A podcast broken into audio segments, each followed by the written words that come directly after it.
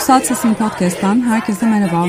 Haziran ayı dünya genelinde LGBTİ artı onur ayı olarak kutlanıyor ve biz de bugünkü bölümümüzün odak konusu LGBTİ artı gündemi olsun istedik. Gökkuşağı kadar çok yönlü ve renkli bir konu olsa da insan hakları tarafından bakıldığında karanlık yönleri de olan bir konu bu ne yazık ki. Biz bu bölümde LGBTİ artı hareketini ve onur ayını, günümüzden haberleri ve geleceğe dair ne tür beklentilerimiz olduğunu konuşacağız. LGBTİ artı hareketine ve onur ayının tarihine hızlıca göz atarak başlayalım. Türkiye'den ve dünyadan olan önemli LGBTİ artı haberleriyle de devam edelim. Onur Ayı, cinsel yönelim ve cinsiyet kimliği çeşitliliğini kutlamak ve bu konudaki farkındalığı artırmak için dünya genelindeki lezbiyenler, gayler, biseksüeller, translar, interseksler ve kendini queer tanımlayanlar tarafından kutlanan Haziran ayını ifade ediyor. Dünyanın her yerinde heteroseksüelliğin ve ikili cinsiyet sisteminin tek gerçek olmadığını bilen herkes tarafından da Haziran ayında LGBTİ artı topluluğuna destek mesajları veriliyor, etkinlikler düzenleniyor. Peki Onur Ayı, Pride Month nasıl ortaya çıktı? Pride Month'u biz Onur Ayı olarak çevirmişiz ama aslında Pride'ın gurur duymak, övünmek gibi anlamları da var diye de hatırlatalım. Genel anlamı bozmamak için de yine Onur Ayı diyerek devam edelim. 1969'da New York'ta yaşanan ve LGBTİ artı hakları mücadelesinin bir dönüm noktası noktası olarak kabul edilen Stonewall ayaklanmalarının yıl dönümüne denk gelmesi nedeniyle Haziran ayı onur ayı olarak kabul edildi. 1969'da New York City'nin kalbi Greenwich Village'daki Stonewall Inn adlı bir barda LGBTİ artı topluluğunun mensuplarına yönelik polis baskınlarına karşı bir ayaklanma patlak verdi. 28 Haziran 1969'da başlayan bu ayaklanma modern LGBTİ artı hakları hareketinin başlangıcı olarak kabul ediliyor. Ayaklanmanın yıl dönümü dünya genelindeki LGBTİ artı parti topluluğunun cesaretini, dayanışmasını ve gururunu kutlamak için onur ayı olarak anılıyor.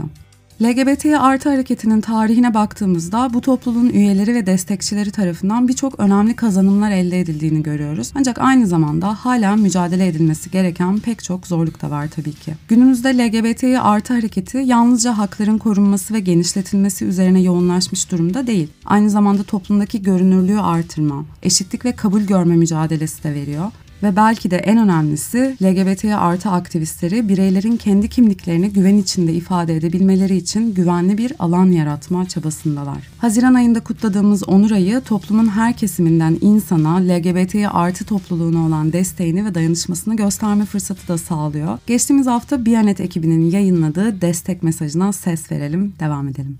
Biz gazeteciler LGBT artılara şiddet ve yasak haberi yazmak istemiyoruz. Yetkililere sesleniyoruz. LGBT artıların ifade ve örgütlenme özgürlüğünü ihlal etmeyi bırakın. Bırakın ki biz de işimizi yapalım, yazalım, çizelim. Onur yürüyüşü engellenemez, onur kutlu olsun.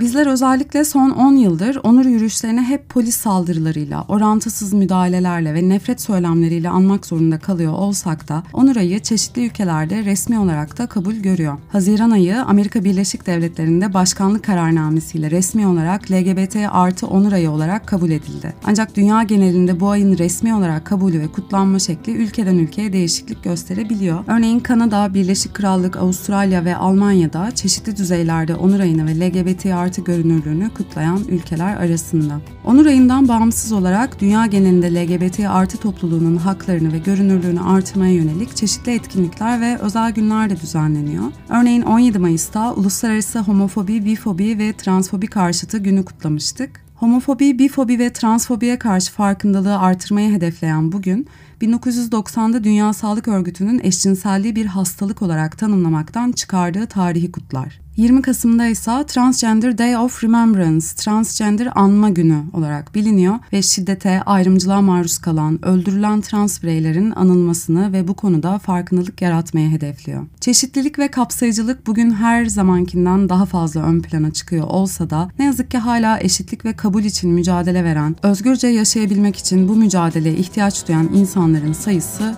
çok fazla.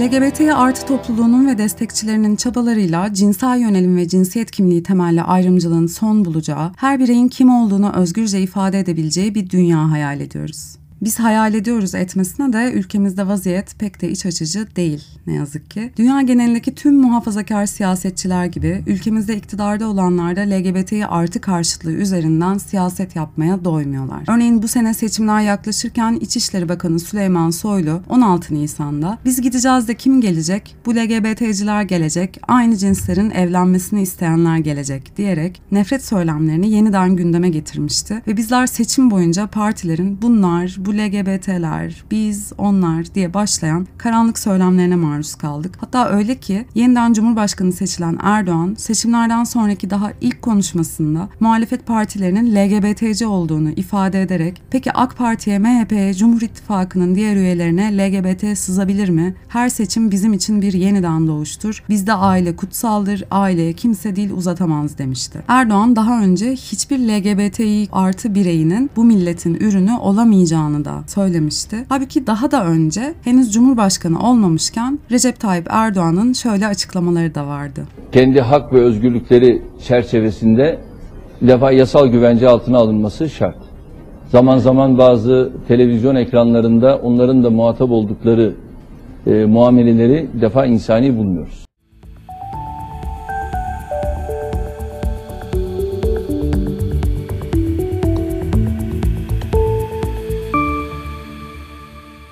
Haziran ayının başında Ege Üniversitesi'nde yapılmak istenen ikinci onur pikniği, rektörlük ve bazı kesimlerin tehditlerinin ardından iptal edilmek istenmişti. Polis İzmir Barosu önünde açıklama yaparak protesto etmek isteyen üniversiteli gençlere biber gazıyla müdahale etti. Yine Haziran ayının başında ODTÜ'de planlanan 11. ODTÜ onur yürüyüşü için bir araya gelen gruplara da kampüse polis sokularak müdahale edilmişti ve rektörlük tarafından kampüste gösteri yapmanın yasak olduğu iddia edilmişti. Buradayız. Sizden korkmuyoruz, suratlarınıza bakıyoruz. Bizler değil, siz gideceksiniz. En son 2017 yılında İstanbul Valiliği'nin son dakika yasaklarına rağmen düzenlenen Trans Onur Yürüyüşü bu yıl nihayet yeniden planlanabilmişti. 19 Haziran'da da LGBTİ artı onur ayı kapsamında Taksim'de yapılmak istenen 9. Trans Onur Yürüyüşü için aktivistler Harbiye'de toplandı ve transfobiye karşı ses çıkar sloganları attılar. Polis yine göstericilere müdahale etti ve 8 kişi gözaltına alındı. İstanbul Valisi Davut Gül, yürüyüş ve etkinliklere izin verilmeyeceğini belirtip izinsiz gösteri yapanlara müsaade edilmeyecektir dedi. Eskişehir'de 30 gün, İzmir ve Aydın'da ise 3 gün süreyle gösteriler yasaklandı.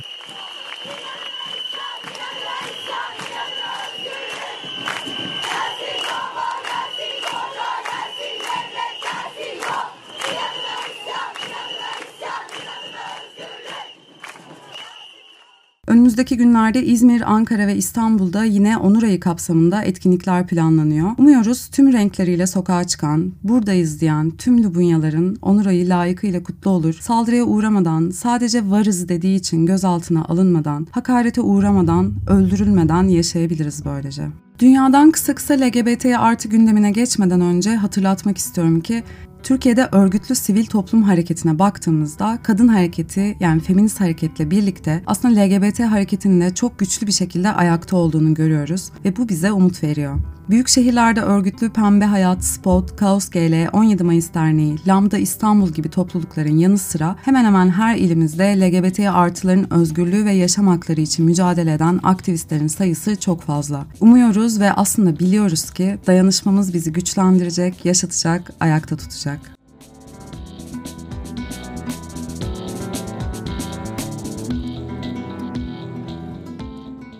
Haziran 2023'te bu seneki Onur ayında bir de dünyada LGBT gündemine dair neler oluyor? Hızlıca uluslararası haber başlıklarına da bir göz atalım. Hem belki herkes nerede, biz neredeyiz gibi bir çıkarım yapmak için de fikir vermiş oluruz.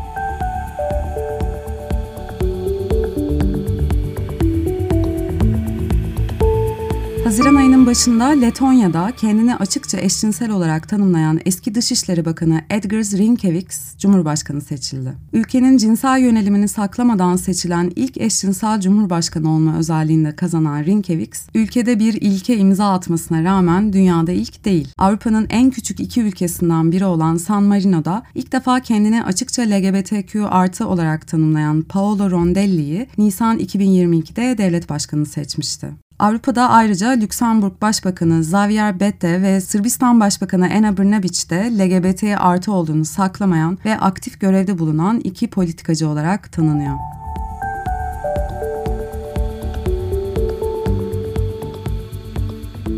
Mayıs sonunda kötü hatta korkunç bir haber almıştık. Uganda Devlet Başkanı Museveni eşcinselliği idamla cezalandırabilecek bir suç olarak tanıyan yasayı onaylamıştı. Amerika Birleşik Devletleri tarafından bu kararın çok tehlikeli bulunduğuna dair bir açıklama gelmişti ve ABD Uganda'ya bu nedenle yaptırım uygulanabileceğini söylemişti.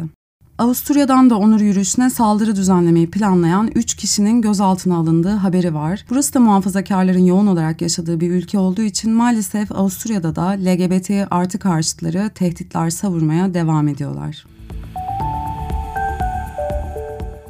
Bu hafta Estonya'dan da bir güzel haber geldi. Estonya eşcinsel evliliği yasal olarak onaylayarak bu konuda halkına özgürlük tanıyan ilk Doğu Avrupa ülkesi oldu. Dünyada ise Amerika Birleşik Devletleri'nin bazı eyaletleri, Arjantin, Brezilya, Meksika, Kolombiya, Costa Rica gibi Güney Amerika ülkeleri, Finlandiya, Norveç, İzlanda gibi bazı İskandinav ülkeleri Yeni Zelanda, Güney Afrika ve İngiltere gibi toplamda dünya genelinde 28 ülkede eşcinsel evlilik yasal. Tekrar Türkiye'ye dönecek olursak da son zamanlarda hem LGBT artı hareketinin gücünü gösteren hem de siyasi olarak muhafazakarlar tarafından her ne kadar sıklıkla hedef gösterilen bir kesim olsa da LGBT artıların siyasi temsiline ilişkin umut veren bir gelişmeden bahsetmemiz lazım. Önceki bölümlerde de bahsetmiştik aslında. SPOD'un hazırladığı LGBT artı hakları sözleşmesini imzalayan tüm yurttaşların hakkını ayrım gözetmeden savunacağına söz veren farklı partilerden 11 milletvekili bu yeni dönemde meclise girdi. Bu bize umut veriyor çünkü milletin meclisindeki nefret dolu çoğunluğa rağmen demokratik haklar savunucusu vekillerin de orada olduğunu bilmek yüreğimize bir nebze olsun su serpiyor.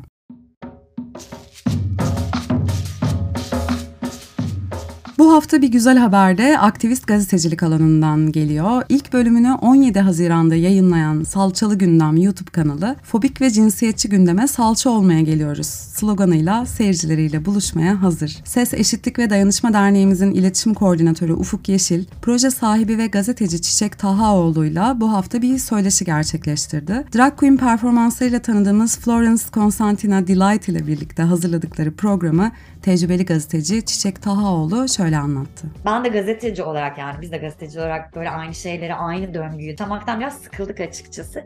Ben biraz farklı e, nasıl bir şeyler yapabilirim diye düşünüyordum.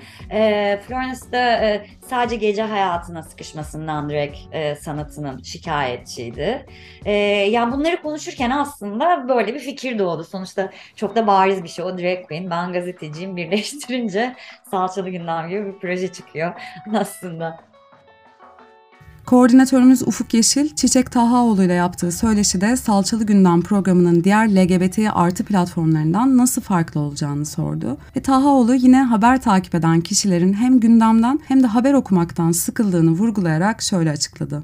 Ya aslında ben de çok uzun zamandır kadın LGBT haberciliği yapıyorum. Yani işte 2011'den beri ben de bu alanda çalışıyorum. Senelerce bir yönetim kadın LGBT haberleri editörüydüm. Ya birazcık salçalı gündem aslında orada öğrendiklerimi o kadın LGBT odaklı habercilik dediğimiz şeyi birazcık bir YouTube projesine dönüştürdük. Artık bir de ya okunmuyor haberler biliyorsunuz hani. Kimse haberi açıp okumuyor artık.